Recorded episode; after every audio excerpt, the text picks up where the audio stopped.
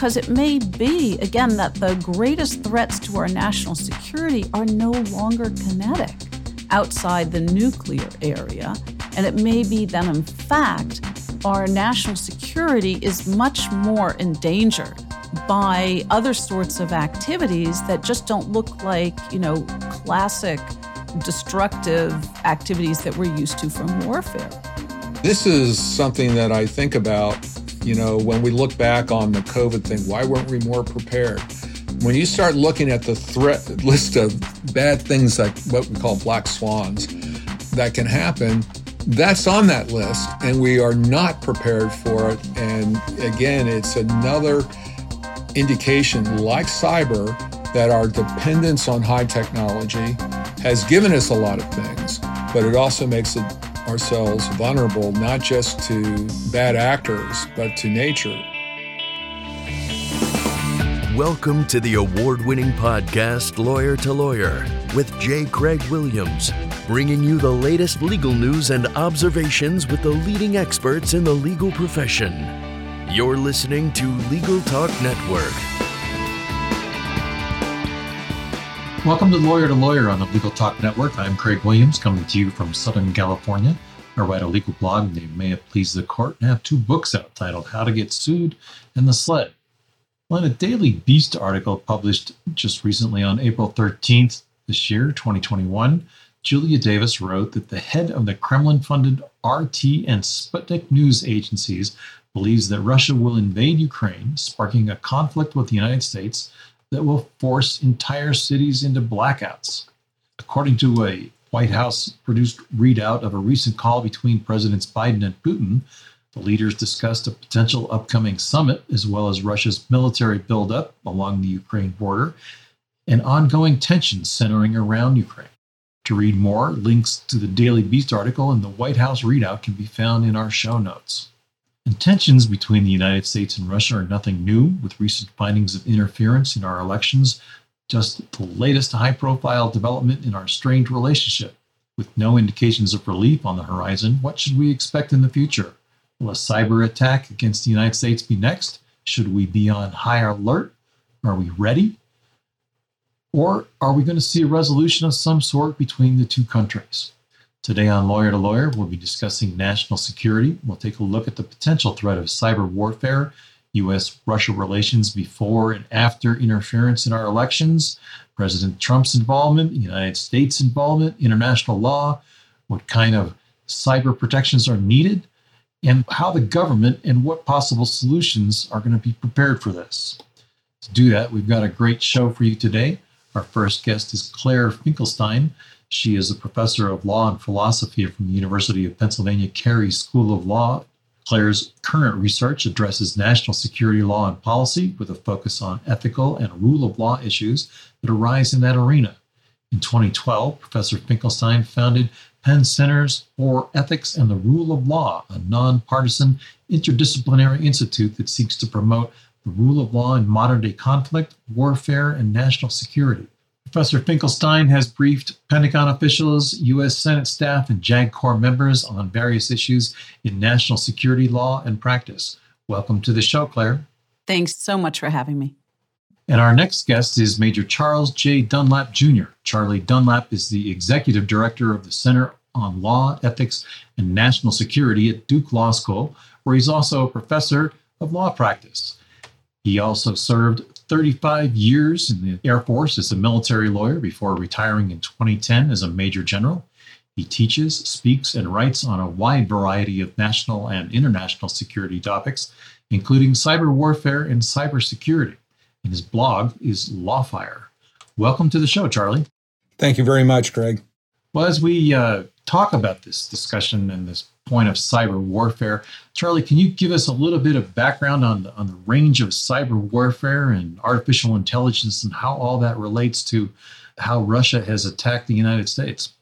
Well, Craig, that's a broad universe to try to tackle very quickly, but let me just say this. Russia really is one of the leading players in both cyber war as well as artificial intelligence. And they are sort of separate disciplines, although they're kissing cousins, shall we say. Cyber war is something that is, from a military perspective, we really don't isolate that from other types of armed conflict. And I think one of the big challenges, and I'd love to hear Claire's view on this today, is determining when we actually are in an armed conflict where the arms are cyber. So far, the international community has really only been able to agree that when a cyber event has the same effect as a kinetic event, then it will be considered an armed attack, and we may find ourselves in an armed conflict. In other words, if because through some cyber means, an adversary causes two airplanes to crash into each other, that would be considered an act, albeit via cyber means, that would equate to a kinetic attack, which would fit nicely with the prohibitions that would trigger in the UN Charter the right of self-defense. Because, you know, in the UN Charter, Article 2 talks about a prohibition on the use of force. But Article 51 uses a little bit different language where it kicks in the right of self-defense where there's been an armed attack. Now, interestingly enough, most of the world, due to a case called the Nicaragua case in the International Court of Justice, views that there's a difference between a use of force that violates Article 2 and a use of and an armed attack under Article 51. They require greater severity and so forth. The U.S., interestingly enough, Harold Koh, Claire, I think you remember when Harold Koh gave this speech. Yes, of course. Where he reiterated actually what had been a longstanding U.S. policy that says essentially that the U.S. considers any use of force, whether it's in violation of Article 2 or Article 51, to trigger the right to self-defense, and that its severity only limits what you can do in response in terms of it has to be proportional to whatever attack, so to speak, that you suffered. Accordingly, and probably getting more to the point, is you'll see a lot of things in the press about a cyber attack that the international community would not necessarily characterize that cyber operation as an attack within the meaning of like the law of armed conflict or the UN Charter. So, for example, historically under international law, something like espionage, no matter how great it is, even if they're taking hundreds of millions of records, as we saw a few years ago in the OPM, or even, and we all should talk about SolarWinds, whether that's an attack or not, but the OPM is a good example. I think 32 million records were taken. That isn't really an attack because you're not talking about physical destruction. Now, I think we can have a good, what I tell my students is a three-beer conversation as to whether, given the enormous capabilities and scale that cyber can do we need to rethink that? Do we need to rethink things like espionage, which never really contemplated being able to walk off with records of 32 million people of another country, as to whether or not in the 21st century we ought to rethink what those measures are that would trigger the right to self-defense under the UN Charter? Well, we've had a recent example of a kinetic attack. There's been the centrifuges in Iran's nuclear facility were shut down. Electrical connections were turned off. They blamed it on Israel. Certainly that falls in the kinetic attack. But Claire, what about the SolarWinds attack and what happened today? I mean, essentially, there's been a revolt by the Biden administration and tossing out some diplomats. What does all that mean? Well, it's pretty extraordinary, and extraordinary for Russia, whose head is spinning at the moment, to go from the Trump administration to the Biden administration, because suddenly we have sanctions for things that the Trump administration would not have imposed sanction, did not impose sanction. But this is a very clear response to the SolarWinds hacking, which was a hacking of multiple government agencies on an absolutely massive scale, and that had been in place for actually quite a long time.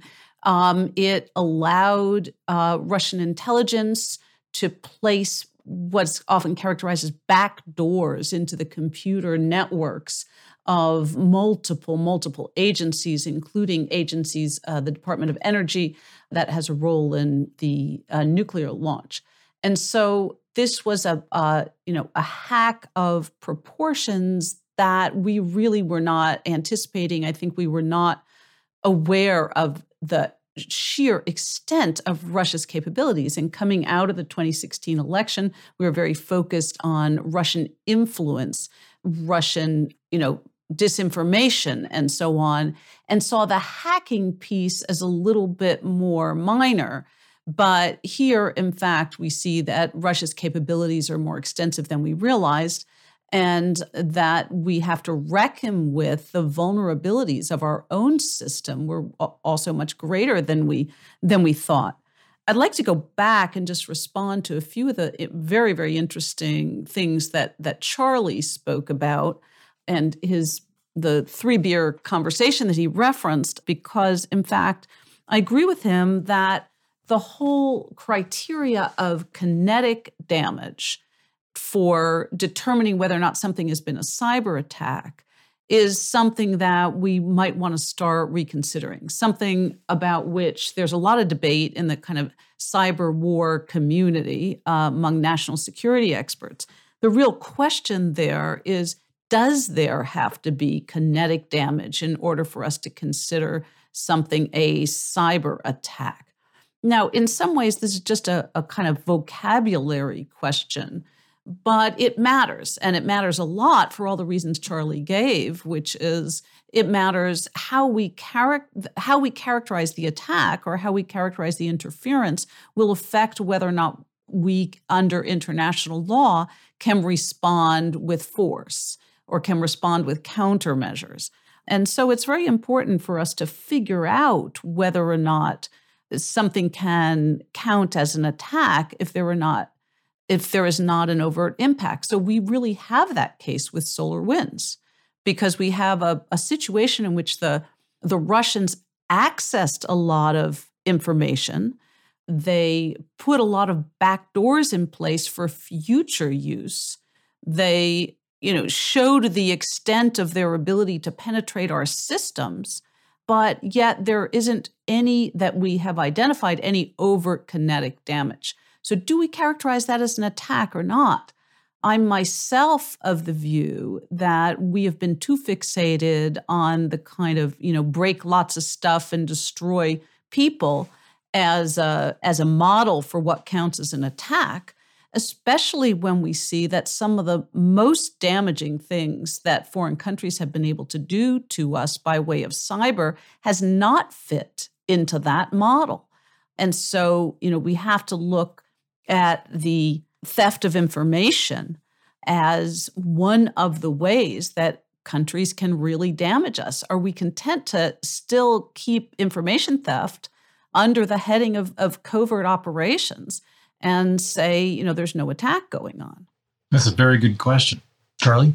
I very much agree with Claire, and she's making an important point here. We're kind of at an inflection point, I think, with the law in relation to cyber attacks. I guess the other side of it is that when you don't characterize it as an attack, and obviously the Biden administration has been very careful in its response to stay below the level of an equivalent kinetic cyber response that would be equivalent to a kinetic one. So in other words, the Biden administration doesn't seem to be considering this as an attack within the meaning of international law, but it's responding with that below the threshold of use of force. And what's interesting about that is that there's two things interesting. One, Russia has been playing in what they call this gray zone. And it's not just in cyber activities, but other kinds of activities where they go right up to the line in various things, right below what they perceive to be the threshold. So they're trying to establish the threshold. Now, you might think, we need to establish a norm that, this kind of thing, we're going to consider it a use of force, an armed attack against us. But the other side of it is we are a superior cyber power ourselves. And whatever norm we establish is going to be, you know, applied to us. And it may be, I don't know, just speculating, it may be that the U.S. has planted backdoors in Russian systems. In fact, I think that there was some news reports to that effect that we've planted things in the Russian power grid. And it may be that that is the way the United States believes that cyber norms should develop.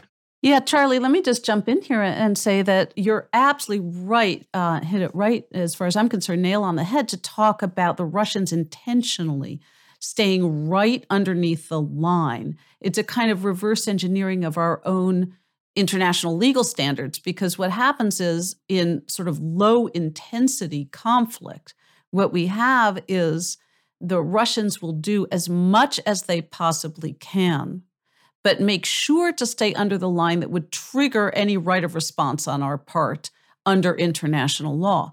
And wherever we put the line, they may do that. But that really, in a world of cyber, gives us reasons to rethink how we categorize these things, because it may be, again, that the greatest threats to our national security are no longer kinetic outside the nuclear area.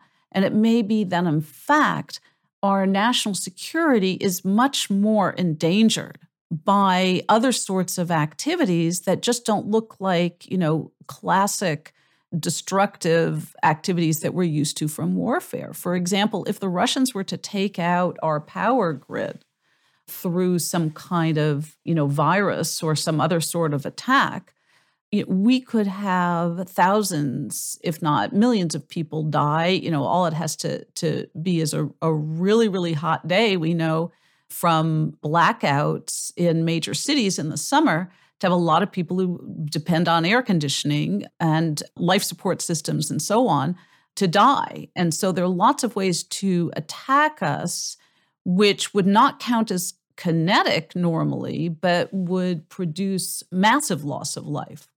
So I think it's time for us to rethink these categories. And the big question, the big legal and ethical question that we confront here is whether or not, if we anticipate a major cyber event, I don't know whether to characterize it as an attack, but a major cyber event that we know could result, though indirectly, in terms of loss of life, are we going to call that an attack, and do we think that it rises to the level of either Article 2 or Article 51? And if only Article 2, what sorts of countermeasures are we prepared to recognize under international law as legitimate? Right now, we do not recognize something that does not rise to the level of an Article 51 attack as justifying kinetic force in return. Charlie, I want to turn to your military experience for a moment. We've had the head of the Kremlin, Sputnik news agencies tell us that we're going to be in a war because of Ukraine, cyber war, as well as potentially something on the ground. There's been a buildup of troops. As you said, Russia's marching the line on bringing tanks and so forth to the border in Ukraine.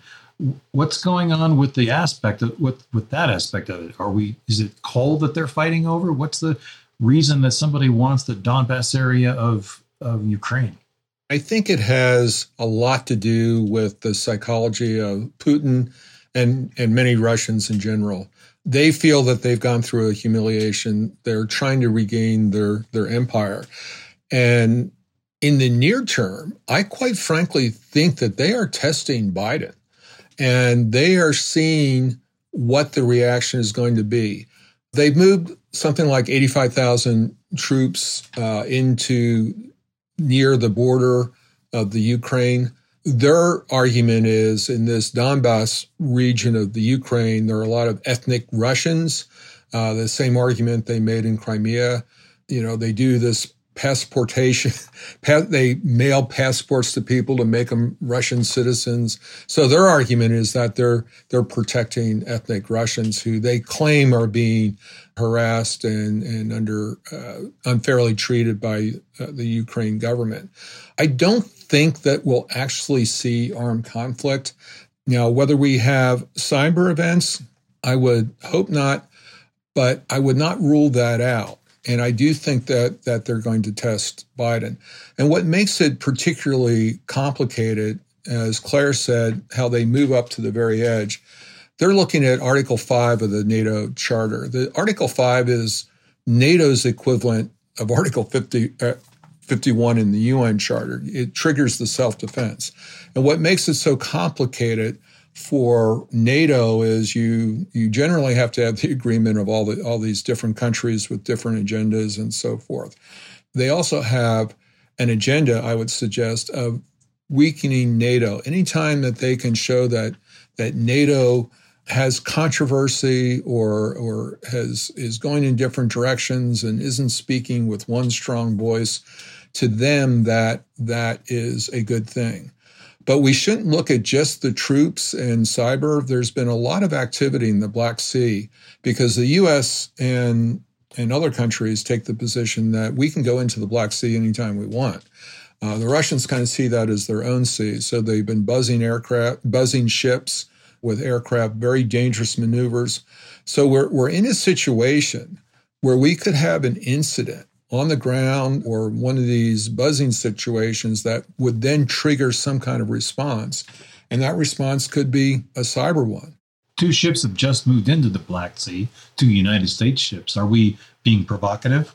What we're doing is we're asserting our rights under international law. And there's a larger program that's around the world. It's called the Freedom of Navigation Program, where the U.S., when a country does something with the high seas and with the oceans that we believe is violating international law, we deliberately go there to demonstrate that we don't believe it's that way. And it also erodes the possibility that some sort of customary international law or acceptance of this excessive claim under the UN Law of the Sea Treaty might somehow mature into some form of customary international law. So I do think that we're in a very tense situation. What would really trouble me, and I'd be interested to hear Claire's view, it's not impossible in my mind that this kind of rapprochement between China and Russia, that the Chinese might seize upon the opportunity to have us preoccupied with something going on in Russia and the Ukraine, to do something in the Taiwan Straits, and North Korea, of course, is always watching these activities, and they might do something provocative. All this, I think, is a test of President Biden, and we need to think through that and make sure that we're prepared to respond in a way that might address threats on multiple, very serious threats on multiple fronts. And just to foot stomp something that Claire said, she mentioned how dangerous it would be for a really massive cyber attack, especially against the electrical grid. And Ted Koppel, believe it or not, wrote a book about 5 or 6 years ago. I think it's called Lights Out or something like that. And he quoted sources that said that 90% of the U.S. population would be dead in like 2 years if the electrical grid was down for that period of time, because there are so many activities that are linked to that.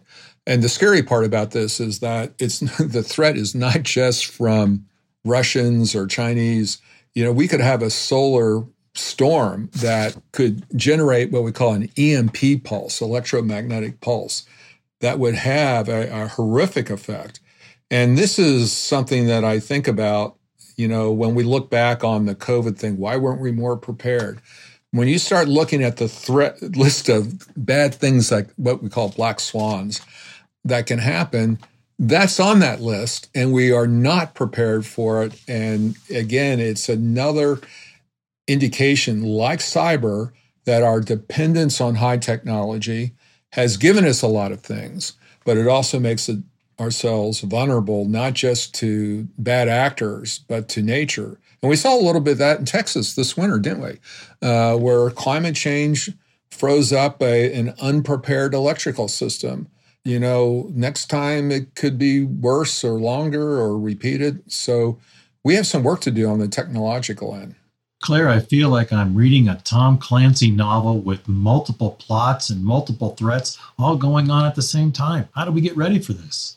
Well, I think one thing that I'd like to emphasize here is, and it comes out in Turley's examples as well, scholars and national security practitioners have for a number of years thought about cyber increasingly and focused on it increasingly, but the way that we all started thinking about this was as though there's cyber war and then there's kinetic war, and the two are not going to mix. But that's obviously wrong, and we all have to start thinking more flexibly about the kinds of threats that U.S. national security is likely to face and global security. Because more and more these techniques, and we can call them hybrid techniques, are being mixed. So one of the things that we need to think about, for example, is attacks on our satellites. Now, you know, we use satellites for a whole variety of things, but most people don't realize that geopositional logistics, particularly for the Army, is one of the most important things that we depend on satellites for. And you can take down a satellite in any number of ways. So, you know, sometimes people talk about, well, you know, could there be a war in outer space? Do we really need a space force? But what you don't realize is that, of course, you know, our space security is incredibly dependent on cyber. And that means that our kinetic forces are incredibly dependent on cyber. So, you know, just about everything is dependent on cyber. So we can't really say that there's one kind of warfare over here, which is outer space war, and then there's another kind, which is cyber, and then there's a third kind, which is kinetic. And of course, the launch of our nuclear codes is dependent on cyber also. So we have to start thinking in much more complex ways about the sorts of national security threats that we face, and add to that things that don't count as attacks, which is sort of human infrastructure, namely informational warfare. And cyber is mixed up in that, even though it's not actually a type of war and will never cross the Article 51 self-defense threshold. But still, as we've seen, you know, informational warfare can be hugely damaging, especially to democracies, which are, you know, pride themselves on open information. So I think national security scholars and practitioners have a lot of evolving to do in terms of how we think about the threats, and our classificatory categories should evolve with our increasing sophistication about how to understand those threats. Well, Charlie, we just look like we just about reached the end of our program, so I'd like to take this opportunity to invite both of you to share your final thoughts as well as your contact information. But as you do, I think one of the questions I'd like to have you talk about is this readiness. And recently, the National Oceanic and Atmospheric Administration said it's going to stop publishing paper charts for ships and navigation. We're going to rely solely on electronic things at this point. Are we ready? Well, that's a horrible idea. I'm distressed to hear about it. I think that we need to do more in the military side anyway. We used to do what we call calm-out exercises where we, especially in the nuclear, where we would launch planes without depending on traditional communication routes. But I think my parting comment would be that we need to start rethinking what warfare looks like, because warfare in the future, especially because of cyber, the home population is not going to be insulated from it. We may still be able to insulate them from, you know, a lot of the kinetic effects that we might see in other types of conflict, but it's hard for me to imagine that any kind of conflict with a sophisticated foe, even a very not necessarily limited to near peer competitor, a sophisticated foe, is going to have impact on the U.S. population. Perhaps in violation of the law of war, but many of our adversaries aren't too concerned about that. So I do think that decision makers are really going to have to think through, what do we need to prepare for? Because it is a little bit of a zero-sum game. If you use resources, if everything goes to preparing for the next pandemic, And nothing goes for losing EMP or, as Claire points out, GPS. GPS is enormously, not just for the Army, but for the Air Force. You know, GPS has a lot to do with how our precision targeting systems work. There are backup systems, but they're not nearly as precise as GPS. So decision makers are going to have to make these judgments. But I think we have to have a very frank national discussion. This is why I so much appreciate, Craig, that you invited us onto the show. And so I'll end with that. I'll leave my contact information. It's on the web. I don't generally answer my office phone. It all goes to voicemail. But my email is dunlap@law.duke.edu. And I'd invite you to take a look at my blog, Law Fire. And if you just Google Law Fire, you'll be able to get to it, to the homepage there, and you can subscribe to the blog, and I hope that you do. And I'm hoping Professor Finkelstein writes a post for my blog. I would love to do that, Charlie. I guess my closing thoughts are complementary to Charlie's, which is that we need to reduce our dependence on technology in some important ways. And we need to, I mean, that sounds like a strange thing to say in the world of technology that we live in, but we have to stop thinking that technology is going to solve all our problems, and also stop thinking that technology is the source of all our problems. So what do I mean by that? Well, first of all, we need to reduce our dependence on cyber, not increase it. Anything that depends on cyber will always be vulnerable, and we will never be able to close all of the gaps in our security systems for a cyber-dependent system. Second of all, we need to increase our educational and informational base for our population, because what makes us vulnerable? What makes us vulnerable is not the technology by itself, but how we use it. Therefore, it's critical that people understand the foundations of democratic governance. It's critical that we have civics education, right? We need a return to civics so people understand what we need to do to protect our democracy. And it's critical that we shore up what I would call human security, which is the rule of law and ethics, right? So we need to make sure that we are not sort of hemorrhaging our own security and damaging our own security because of human moral mistakes, human legal mistakes, giving our adversaries information that will enable them to attack us.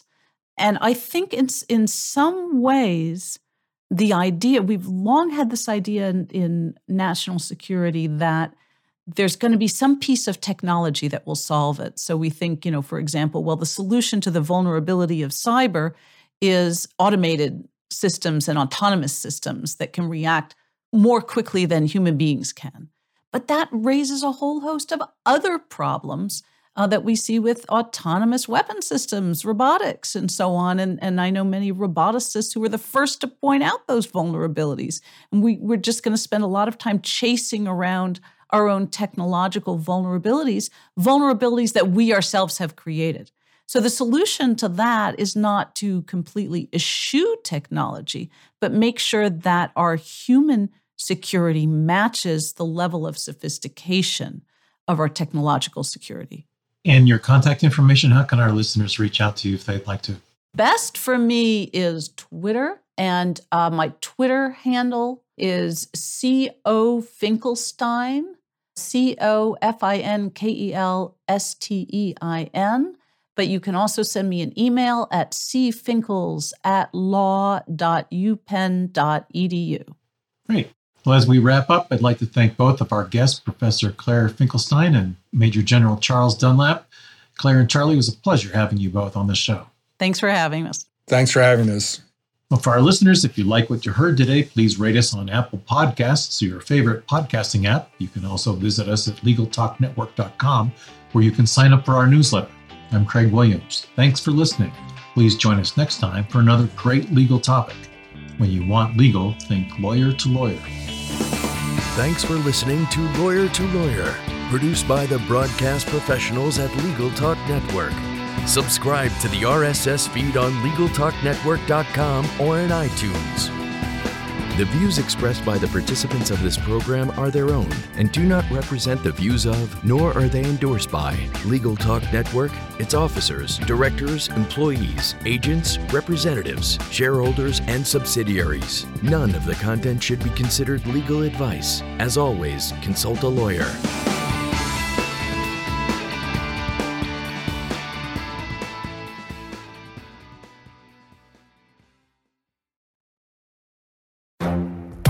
The Lunch Hour Legal Marketing Podcast, your resource for the tips and tactical advice you need to grow your business. Plus, keep up with the news and commentary you crave to stay one step ahead. It's hosted by me, Guy Sakalakis. And me, Conrad Somm. Every other week, we break down the issues holding back your marketing strategy and talk about the changes you need to be prepared for. Check out the Lunch Hour Legal Marketing Podcast wherever you get your podcasts or on YouTube.